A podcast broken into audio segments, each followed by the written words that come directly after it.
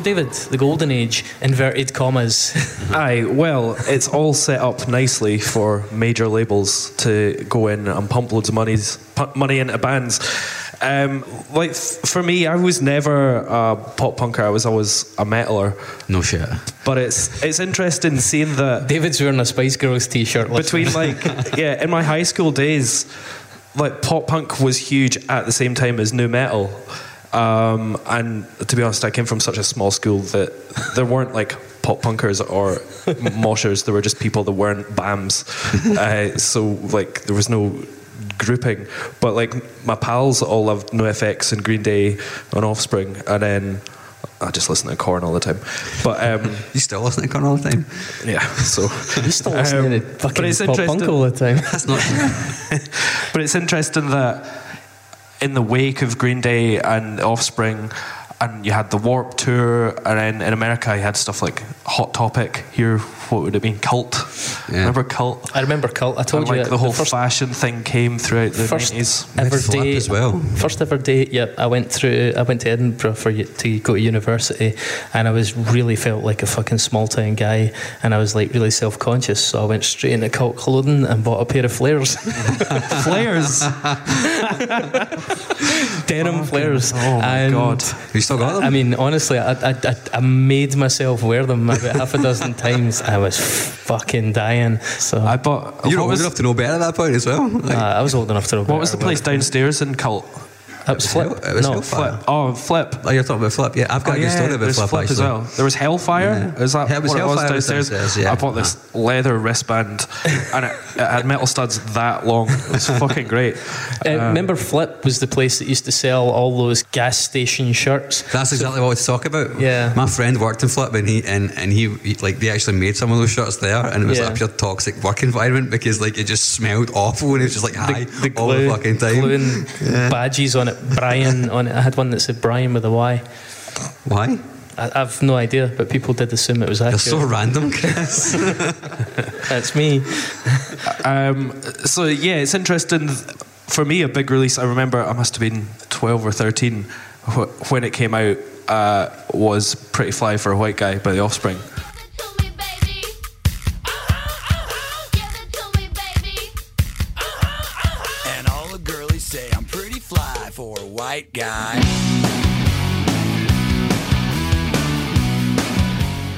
That was like a turning point in my life. I was not just 12 when it came out, it was the first album I ever bought.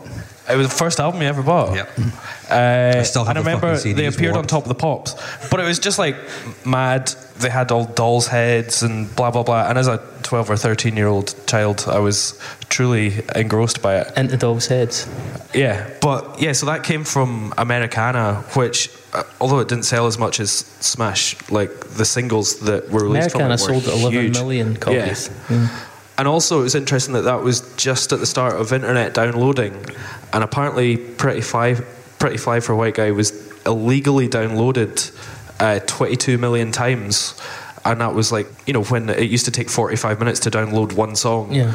that was the song everybody downloaded. Interesting that, like, actually, Offspring were really into illegal downloading. Yeah, because they had a relationship with Napster and they released original Yeah, Prankster it's on it. Conspiracy of One, the album that followed that, has the Napster logo, effectively, and um, First gig I ever went to. and a percentage of the earnings of the Conspiracy of One album, uh, I can't remember what percentage, but it was actually quite high, went to Sean, what's his name, that started Napster. And then the guy that went to then be part of Facebook as well. Um, yeah, Does anybody guy- know his name? No. Anybody know the name of Sean? Sean. Just a guy called Sean Sean. that started Napster, that guy. There you go, Sean Parker. So yeah, so the conspiracy of one percentage of that went to helping him fight his legal case. then so they were taking on Metallica pretty much. Yeah, Yeah. then he bought a bit of Facebook with his money. Oh yeah. Then at the same time, uh, well, Blink One Eight Two had like sort of come into the mainstream a little bit with uh, Dude Ranch. It's 97 Dude Ranch. Yeah, the release of Dammit was like a big hit.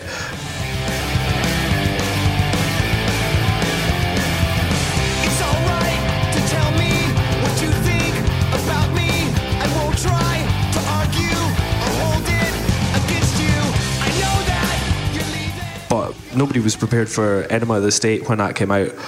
like they really took that sort of juvenile thing. I mean, I really hope the Wi-Fi doesn't work. Yeah, I know. oh yes, oh. it works.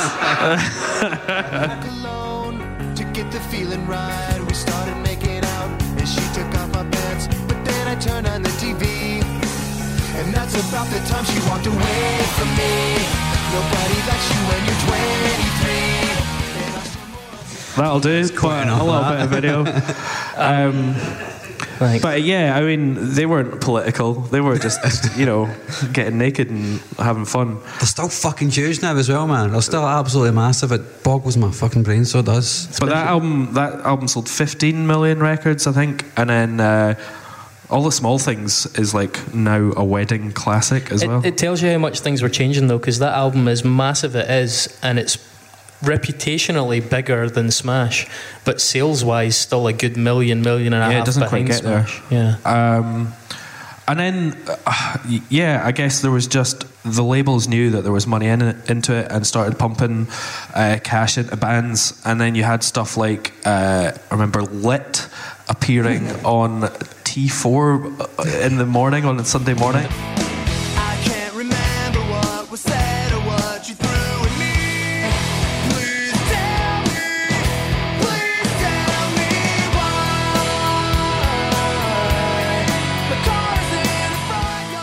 I mean, Lit, they were like a band defined by those work shirts that said Brian on them. uh, I didn't yet- know that at the time. Though. Was I un, like unconsciously or, or unwittingly associating myself with this fucking Yeah, you just needed to trash? slick back your hair, and then that was it. But I mean, my my own worst enemy that was absolutely huge, um, and that album, A Place in the Sun, ended up selling a couple of million as as well. Uh, then in 2001, we have Jimmy Eat World, who. We've discussed as not being pop punk, but have some big pop punk songs, and I think it's fair to say the middle is definitely a pop punk classic, even if it's not from a pop punk band. Um, I mean, 2001 was the year that Sum 41 Blink 182 also were like the prime movers in that category. Yeah, Like, absolutely. Blink, Blink kind of persevered. And 2000 was also the, the year that Good Charlotte made their entrance. yeah,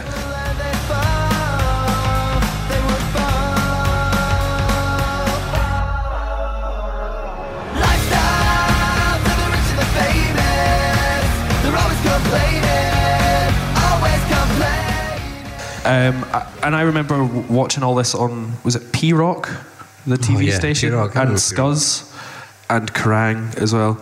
Um, I- I had to go round to my uh, friend Daniel's house because we had poverty TV. He had he had. Uh, I Sky. actually, I've got a story about that. I had a, I had a friend in school who knew that I fucking loved, like, how I first found Marilyn Manson as well, right? It's just, like, he basically recorded five hours of MTV on a, on a, on a fucking VHS, and I watched the fuck out of that for years. Um, I mean, something I think actually is really key to this, and I, I don't know if you're going to come back to it. I apologise if you are, but maybe we skip past it.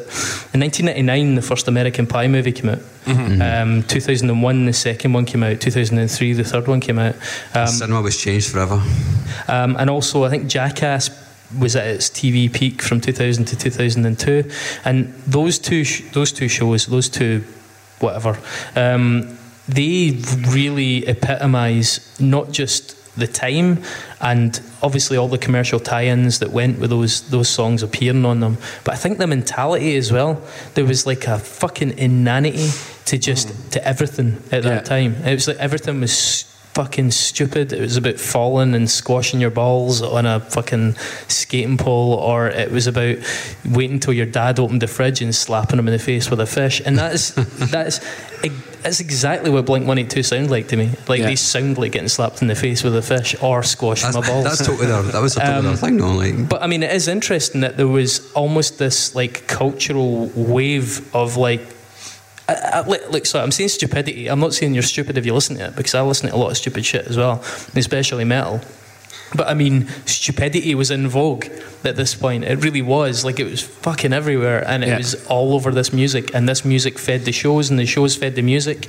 Um, I think another big thing was um, wha- what would it have been at that point? PlayStation and Tony Hawk's. Yeah, Tony Hawk's. Tony Hawk's Yeah. in particular, yeah. yeah, loads of these tracks got their breakthrough, or at least became like standout tracks. Maybe they hadn't even been the biggest tracks in their albums, but became famous tracks because they appeared in these games and they were like became like live favorites favourites because of that.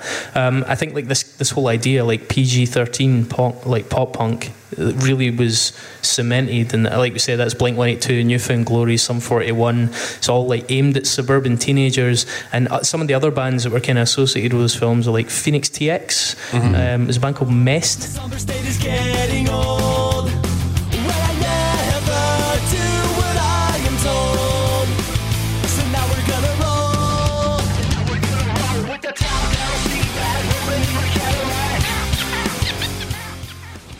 Remember them? They were in one of the American Oh, Pie films, I think. It's Starting Line, Unwritten Law, Homegrown. It's like this American Pie core, basically. Well, that's basically the drive through records you're talking about there, right? Because there's a lot of bands in drive through who were kind of pop punk and emo kind of pop punk kind of stuff, like Jimmy World. So you had like, like Allister and uh, Starting Line, Early November, um, Finch, Dashboard Confessional. mesmerizing, so hypnotizing. I am captivated. I am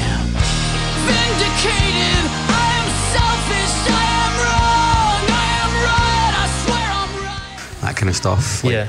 So it wasn't just pop punk, but there was the emo side of it as well, and it was all part of that American Pie core, Can I which just- we're now calling it, by the way, American Pie core. We're definitely calling it American Pie core. Pie core.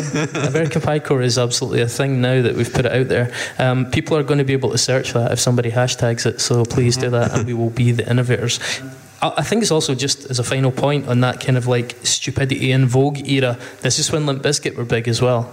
Like they were massive at this point, and it's it's not just pop punk that was going for this fucking inane switch off vibe in music. It was it was across the board, really, in the kind of heavier genres. I mean, Kerrang was a fucking midden. it's like every fucking article must have had the word poop at least half a dozen times. It was fucking ridiculous.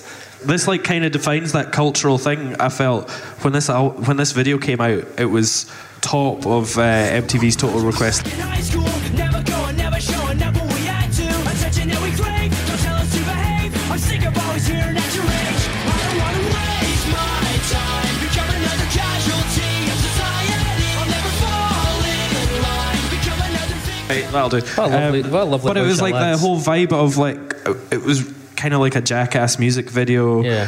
All these outsiders, you know, uh, weirdos having fun, being stupid, hitting themselves. I, what happened in that video? There's like big fights with inflatable animals and skateboarding and stuff Was like there that. not like a guy like diving off a springboard who gave a kind of like sort of camp wink to a boy in the crowd, and the boy in the crowd was like, "Oh, That's the song "In Too Deep" by Sum 41. It's not that song. Oh, yeah, it's the, Sorry, yeah, I'm- I'm the getting my fleeing cla- guitar solo. My, my classics confused.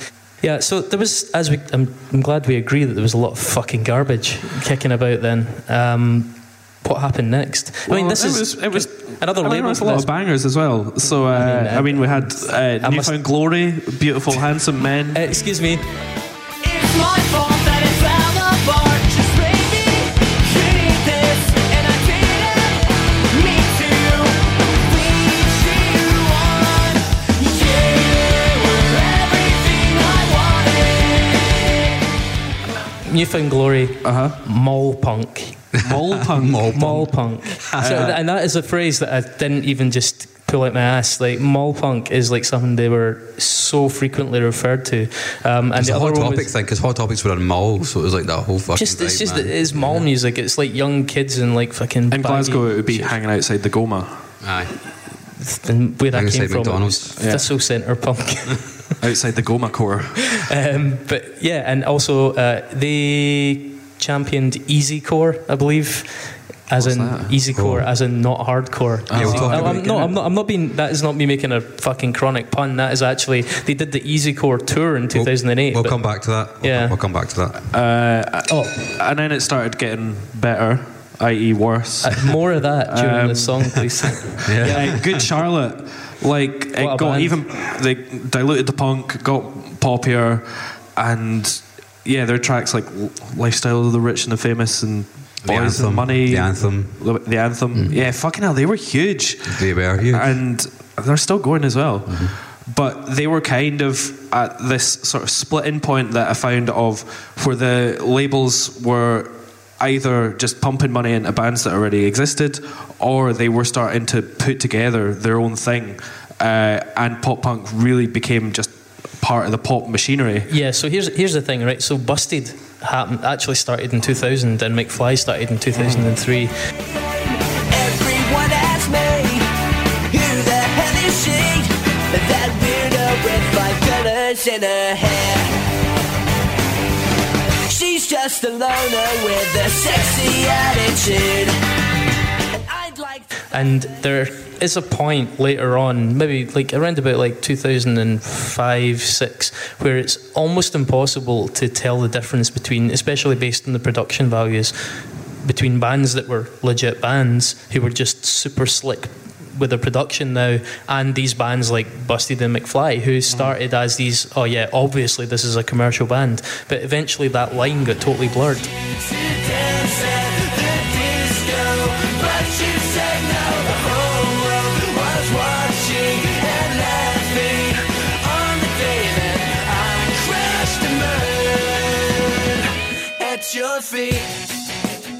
because things progressed so far towards this massively polished shit. Yeah. Um, really, really, really did. And I think also something that we skipped over here, which I think we just can't skip over in the same ways we can't skip over American Pie core, is Avril Lavigne. It's almost like you read Dave Notes. Um,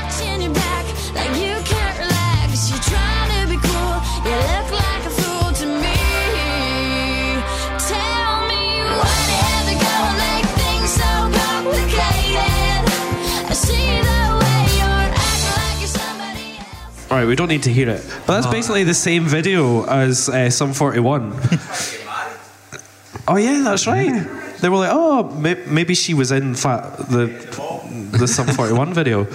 Um, Maybe he was the hot dog. Yeah, so like obviously she was like put out there by the labels and getting on this, but also it was interesting t- to see that this was like one of the first female voices in pop punk in what had been a very, very, very male genre. Very, yeah. Yeah. Absolutely. That's the first female we've mentioned, though. in that Um, yeah, I think it might be. Um, But and then she created a whole sort of genre after her of sort of female fronted pop punk and or punk influenced. Oh, I mean, no doubt. Yeah, I suppose no doubt are quite pop punky, aren't they?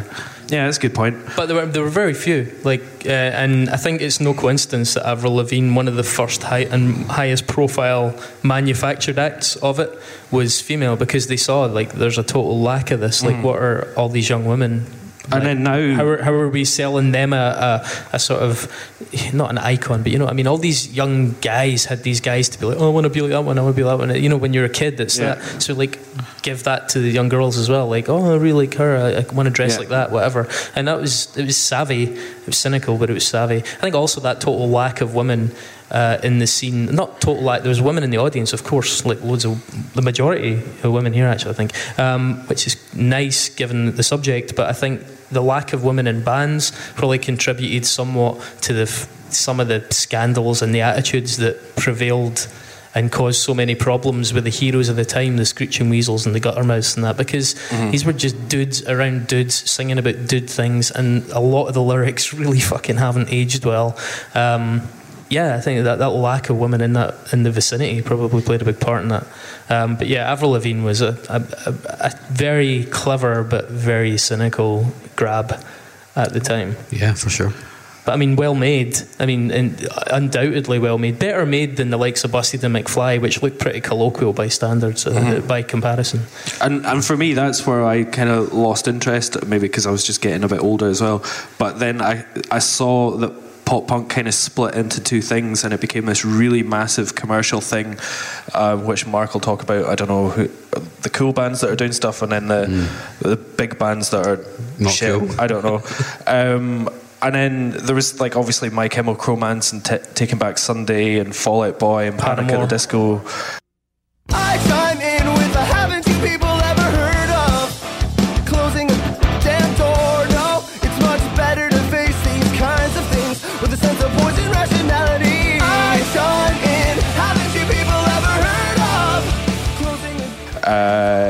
Paramore as well, probably biggest band around right now. You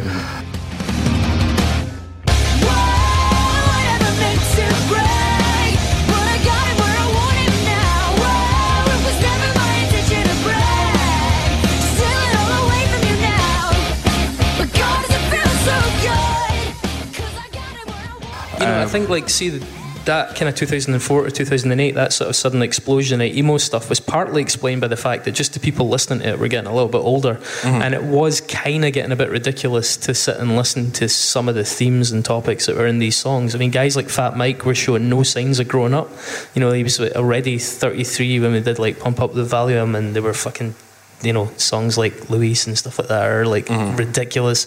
These are like grown ass men. Um, and so I think people had to kind of had to be like, okay, well, I, I don't want to fucking listen to songs about this anymore. And so the, the emo thing, even though they were still young people, the emo thing just allowed everybody to kind of grow up just a little bit, um, whilst still taking a lot of the musical influences from that. Paramore being like the prime example, and also the fact that Paramore was another one of these kind of pieced together projects. Like Hayley had been signed prior and then the band was sort of like she was like I'd rather do this kind of thing. So they manufactured this band. Again it was like a really pr- like great opportunity for the labels to cash in on the lack of like female faces in that scene and also to take the sound in a very slightly more mature direction and go with this audience that probably had a bit more well actually no it probably didn't have a bit more disposable income because you know everybody aims for 13 year old American suburban kids don't they? Um, but yeah I mean that that emo explosion wasn't just the result of musical evolution. I think it was the result of that Emo audience. explosion sounds like a very bad. Uh, sorry. But yeah, I mean, it, it wasn't there. an accident. and lest we forget, that did ultimately pave the way for a band called Metro Station. Yeah. Hey. We, may, we may come to that very soon. Um, So, Mark, what happened to pop punk after that? Well, it's interesting you mentioned Paramore because Riot came out in 2008, and that was when pop punk was in its death throes, like commercially speaking, anyway. So by the mid 2000s, a lot of these pop punk bands we're talking about were no longer going on the no longer getting on the radio. Some of the bands saw it coming. So bands like Fall Out Boy, like Paramore, like Panic at the Disco, they started just getting away from it all, altogether. We're starting to doing started just doing pop stuff basically. Yeah. getting entirely like Panic at the Disco fucking sold out the Hydro this year. That's that's insane. Like that's that's twelve thousand people. That's insane. Um, but like Dave alluded to, uh, pop punk actually splits at this time as well. So there, there, there are Hang on a second, was anybody at that Panic at the Disco show that's here? Maybe, but they wouldn't admit it. I'm not sure I believe that. uh, so David's right. Like much like skate punk and pop punk, at this point it diverges. So you do get bands who start take who start listening to more emo stuff, like proper emo stuff like Sunny Day Real Estate and all that. And, and taking pop punk and doing interesting things with it, like bands like Crime in Stereo and Latterman, who are a huge influence on a lot of punk bands now.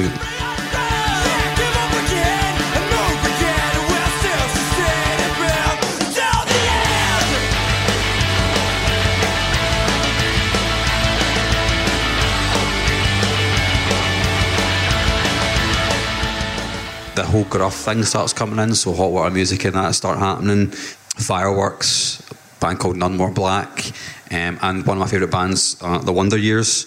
And I can talk a little bit about why The Wonder Years are one of my favourite bands in a minute. But a huge band that were an influence in the early 2000s that they would then go on to inspire lots of these bands. And the singer of which is now a songwriter for a major label is Movielife.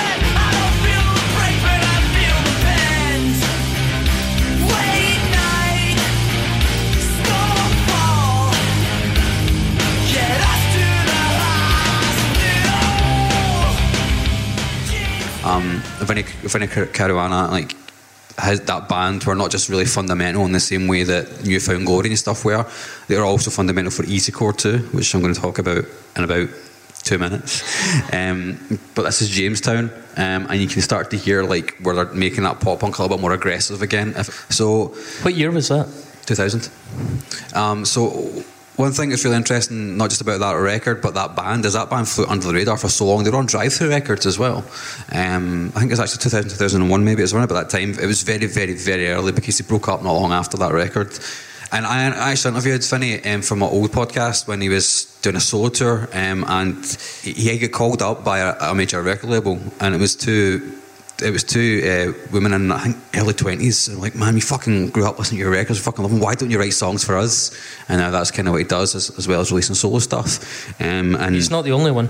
yeah, it, it happens. Like uh, another example is um, All American Rejects. So we'll come to in a little second. But Can I, can I just say you're talking about like so what kind of era are we in just now? Because I know that from like 2011 to 2015, there was this kind of like slight revival in the, in the Yeah, so fortunes of it. That's what I'm going. That's, what, that's basically exactly what I'm going to get to. Um, so that like as I understand it, and obviously my knowledge is limited, but like this, you're talking like Knuckle Puck, Wonder Yeah. Years, Story So Far. There's a band called State Champs. I think they were expected to get quite big, but might, might be might be in this presentation. Okay, well, it never really exploded for them. Um, it, it still hasn't really.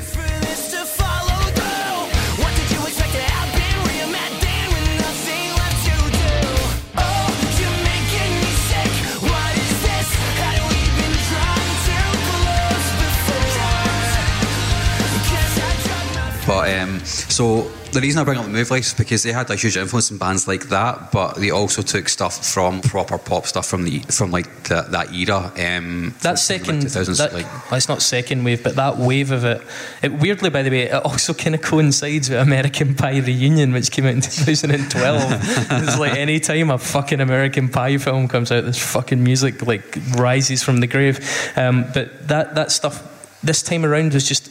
You're playing the Movielife thing. It was a bit more aggro. It was a little bit more mm. like that. There was like Yeah. a slightly raw approach to the vocals, kind of more of an emo hardcore hint mm-hmm. to the music. It wasn't quite as sweet as it had been Yeah. in the, the 2000s. so that does it does split off, and if the next one plays, it will be the Wonder Years.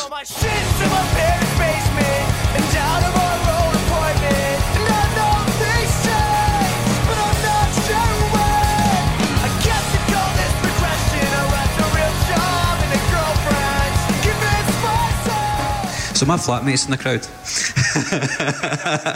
and he's heard me singing that fucking song in the shower so much. um, Tell him to get his own show. they moved, they, they like so. The, it kind of diverged in these two different directions. The Movielife influenced bands like that, and the Wonder Years actually further removed themselves from pop punk. As, as their albums have went on, they've increasingly stripped out that influence and, and moved more in different directions. Another band who we spoke about um, is a drive-through band called The Starting Line, who hopefully will play now, and these are huge influence in the other direction. Oh, Please play.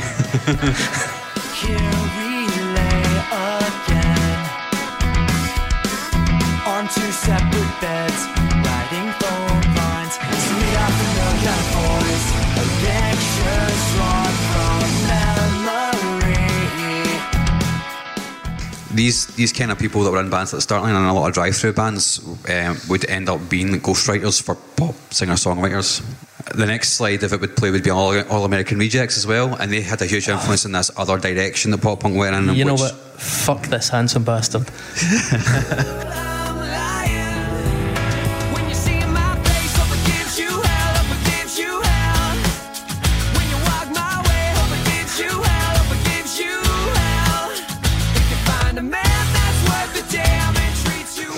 This, this started to influence bands like All Time Low, You Me at Six. Actually, quite a lot of English bands were influenced by like this kind of music. On the bright side, he looks more like the guy from District 9 there than I remember. Maybe the, the Eh, resolution. Now, Um, now songwriters for hire, basically for any like a lot of pop songs, a lot of pop artists who are huge will have songs by the two main guys from American Rejects. That's so disappointing because I thought the records. I thought they were so for real at the time. Um, They but, were, they're just not anymore.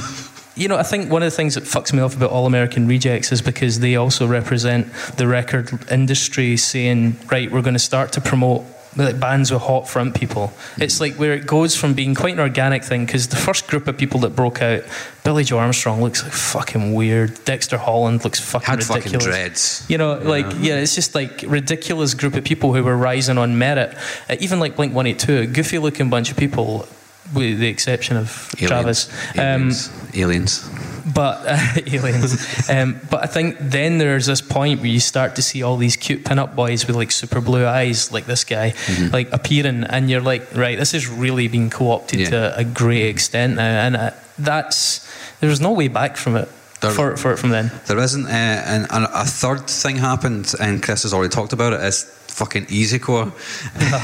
and if you don't know what easycore is, easycore is basically like the pop punk kids have listened to a hardcore record and went, "I'm going to fucking put that metal riff or that hardcore riff." In my pop punk song, and the result is total fucking chaos.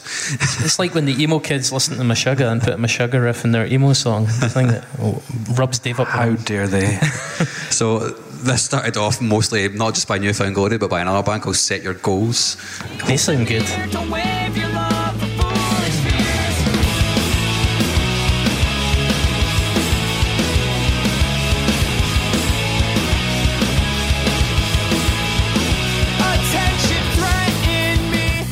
So easycore basically becomes this thing. Um, bands like New Found Glory and Sum 41 played around with having hardcore stuff in their music, and then a lot of other bands started doing that. Set Your Goals being the biggest example. The bands that are that did really big things with it no longer have these sections. Another band is a band called uh, another huge band, and I'm talking massive. A band called A Day to Remember.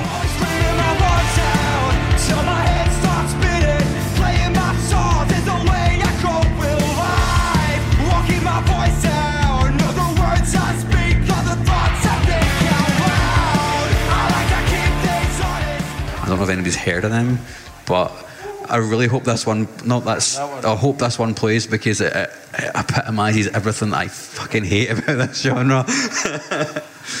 um, I actually like that song, but it is terrible. Right. um, so pop punk goes in three different directions. It stays on. Some of it stays underground. Some of it gets huge, and some of it becomes easycore, and easycore is still a big thing.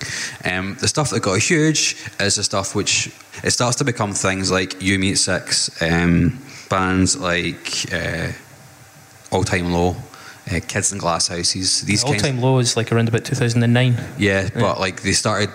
I mean, like Blink One Eight Two and New Found Glory were a massive influence on them, you know. And so we're kind of roughly looking around about that era, and then it starts to filter back into the mainstream again. So you get like pop punk songs. f- We're talk, we're getting like a lot further along the timeline now. So we're talking like mid 2010s, kind of around about Five Seconds of Summer.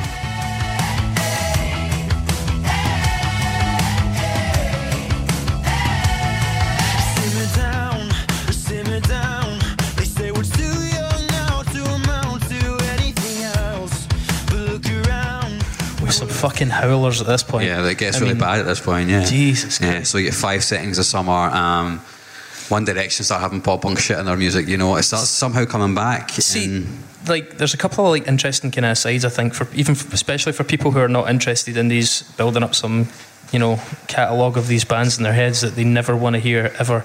Um, I think trying to isolate elements that really contributed to the success of some of these bands. Around about that 2011 2015 revival of pop punk um, and especially the kind of bands that were, were springing up it seemed like a big factor in that was tumblr. And like i don't even fucking know is tumblr still a thing? Like yes no? Yeah? Yeah? Big nods. No, Uh, they got rid big of the por- shakes big nods. They got rid of the porn on it, so nobody uses it anymore. So I, th- I think like the, the Tumblr thing seemed to really contribute to the success of a lot of these bands because it was aimed at suburban kids, um, and just that kind of sharing mechanism, that kind of network and viral aspect of Tumblr, really lent itself to the kind of things that were in the videos and also to the looks of some of the bands. And I think the looks of some of the bands became really key as well because you're, you're kind of Tumblr was traditionally a sort of slightly left of centre the, the networks break down in different ways and track differently, but Tumblr was always considered to be quite a sort of liberal thing, especially in the States where the Democrats really targeted it a lot for their kind of political messaging. And there was a lot of bands coming through just prior to that. So you had, I mean, okay, you had a lot of super slick things. There's a band called Boys Like Girls from like 2006, who are an example of just processed to the point of it almost not sounding like guitars at all anymore. Senses Fails, and one of them too. Yeah.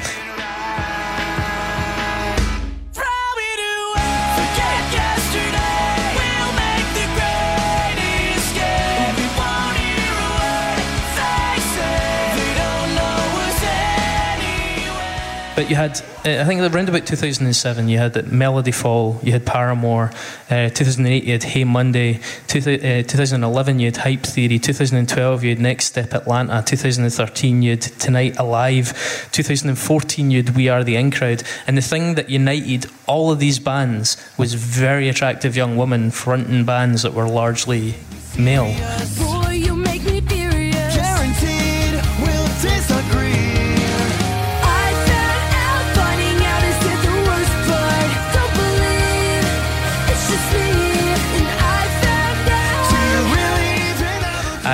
These were all bands that got very, very, very quickly elevated through the system. They, they shared really well on social media, especially on things like Tumblr, on these sort of slightly left of centre platforms where young women, not just young women, young men were happy to see women getting more representation, but there was no denying the fact that these young women were so attractive that it was also contributing to the success of their videos and just generally to their the, the amount of coverage they got in magazines, photo articles versus just text articles articles, these kind of things, and people like Hayley Williams especially did very very well from that culture. But it's quite a cynical culture because it's still a, a genre that we're talking about is like like almost entirely male up until this point, and now there's this explosion, not of organic female pop punk bands at this point, that comes later, but of bands that still seem sort of slightly artificially inflated on the basis of their looks, and that goes from All American Rejects with the kind of boyish blue eye good looks through to all these female fronted bands, and there- there's, there's something distinctly insincere about it in this incarnation. I do think something that's quite encouraging, and again, I'm trying to be objective here, so I'm not a fan of this musically, but at least in the last like four years or so, it seems like there's been a much more organic growth of bands, especially bands of young women in the pop punk scene. I see that I see that as a promoter, and these are bands that look like bands. They look like a mix of people. They look like a mix of people that are conventionally attractive and otherwise. They look like a mixture of like sexualities, genders, like everything, and that feels much more authentic now than it ever did during this period from like 2008 right up to like 2015 where the labels were still clearly clearly pulling strings behind to try and elevate these bands above. Um, so I don't know if it's like if it's worth maybe mentioning a couple of things more recently uh, before we go to the break that more recently that are kind of maybe some like something to be pleased about something to be encouraged by. Uh, I was going to mention some bands uh, who are who are current pop punk bands. I don't know if I'd be pleased about them, but there are there's a, there's a whole there's a lot of English bands, a lot of English pop punk bands that are getting quite big now, and bands like uh, Roam and Neck Deep. And sometimes I'm sure it gets to all of us.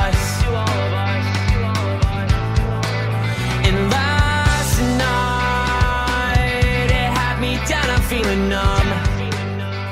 and, and Trash Boat and all that, um, who who are huge. And kids fucking love them now, man. And, and it it feels a lot. It's, it's happening a lot more organically. These these are bands that are on small indie labels, usually American indie labels as well. They're not in the they're not in majors, but they're they're, they're picking it. They're that's probably in keeping academy with stuff like that. you know. modern tradi- uh, trends anyway, because you know there's not always that much to be gained now from being on majors. Stand Atlantic, who uh, Dave was playing as we came in Yeah, as well. yeah. Um, I think the thing about Stand Atlantic, like watching them, it seems like around about 2015 they just reached a saturation point of how how processed the music was. People just couldn't take it anymore. The the punks are were seen right through it. Nobody was really buying it anymore, and there was a bit of a snapback because I mean. There's bands like As It Is and Waterparks, Yeah. like 2015, 2016, are so ridiculously processed. I mean,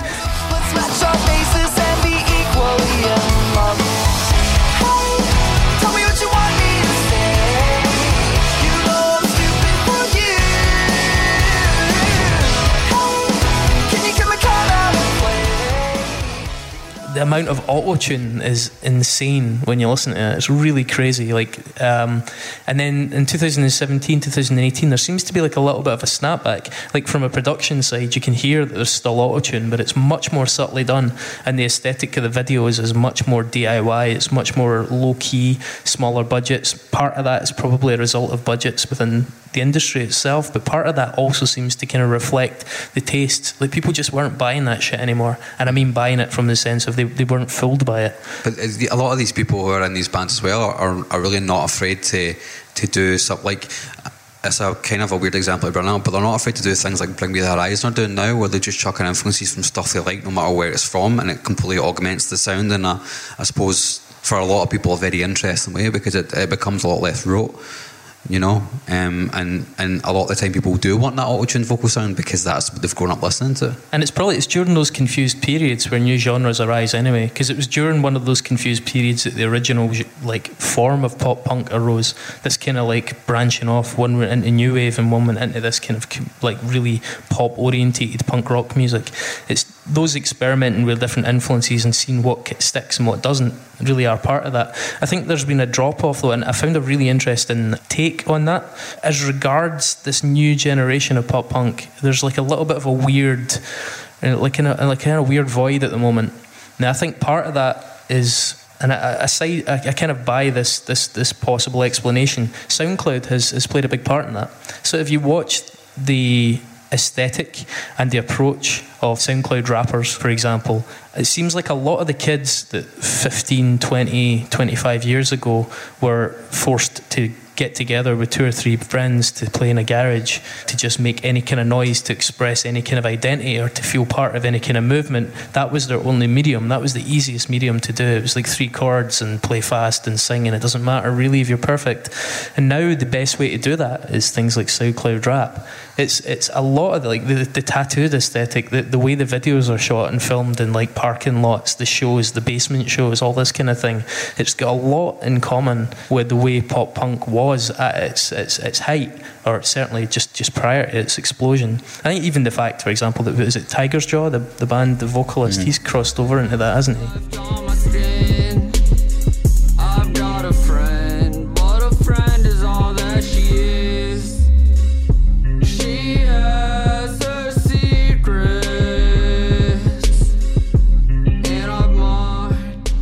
and he's he's appeared in that a lot. And I know there's a number of bands who are actually SoundCloud rappers who their backing tracks are basically pop punk tracks that are being chopped up from samples from old tunes. And I think the musical economics has played a big part in that. I think musical economics has showed that people are like, there's not a lot of money to be made from getting four people in a van, taking all this backline, going and playing a show.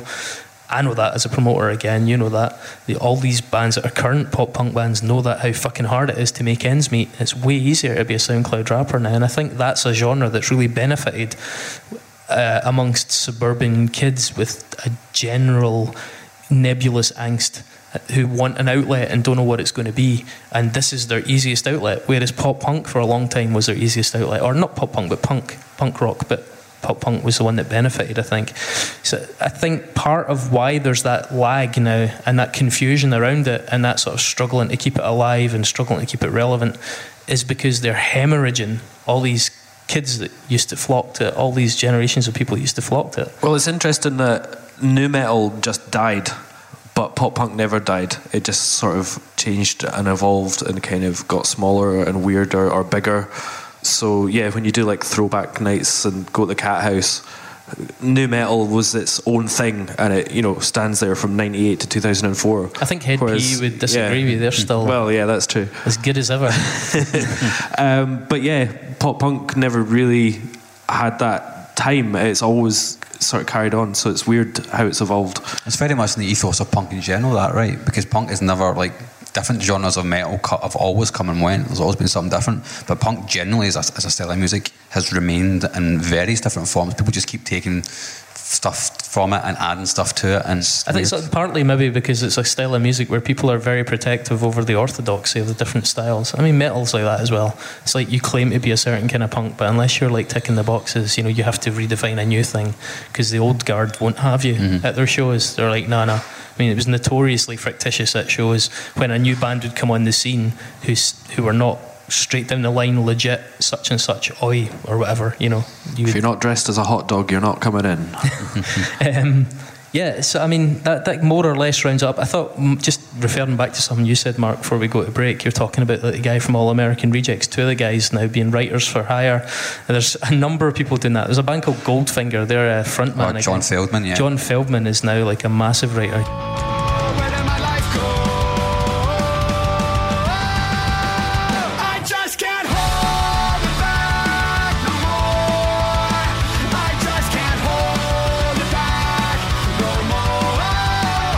He writes for pop punk bands amongst others, Blink 182, Five Seconds of Summer.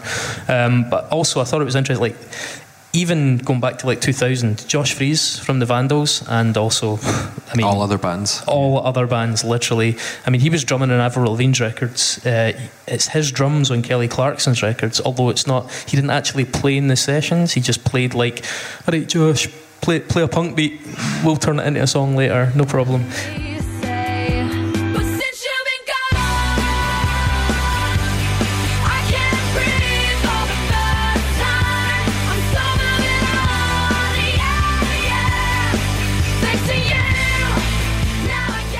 Um, and I, I think Josh and that approach, him getting co-opted by this industry that was now manufacturing these songs, that kind of that's a sinister sort of sign. Even and this one blew my mind. Um, I don't know how many people in here have ever listened to the Dwarves.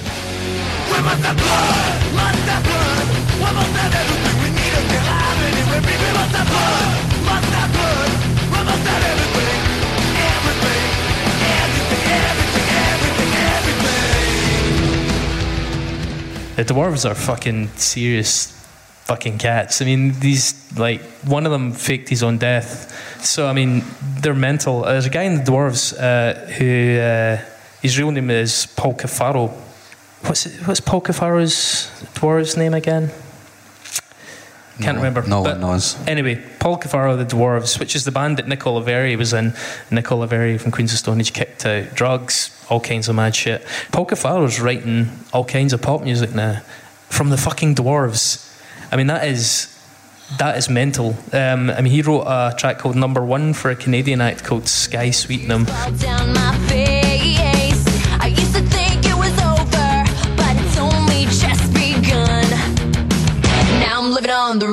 Looking out for number one.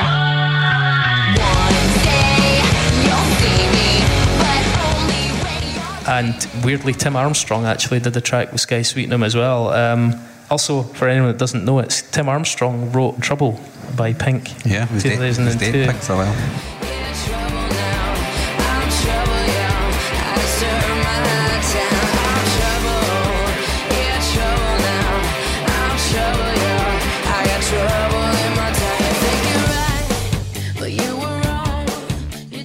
So, like, the crossover between these genres is way deeper and more consistent than maybe is at first obvious. Um, but yeah, for anybody else out there that wants to write a pop punk song during the break, uh, we looked up. All right, we looked up the wiki how and I got some tips from uh, John Feldmann from Goldfinger. Um, the WikiHow to write a pop punk song is simple, mainly major chords and especially power chords. Especially power chords means changing the tuning so you can just use one finger. Um, it's good if you do it like that because that's extra punk. um, the bass should typically follow the guitar, maybe with the odd run.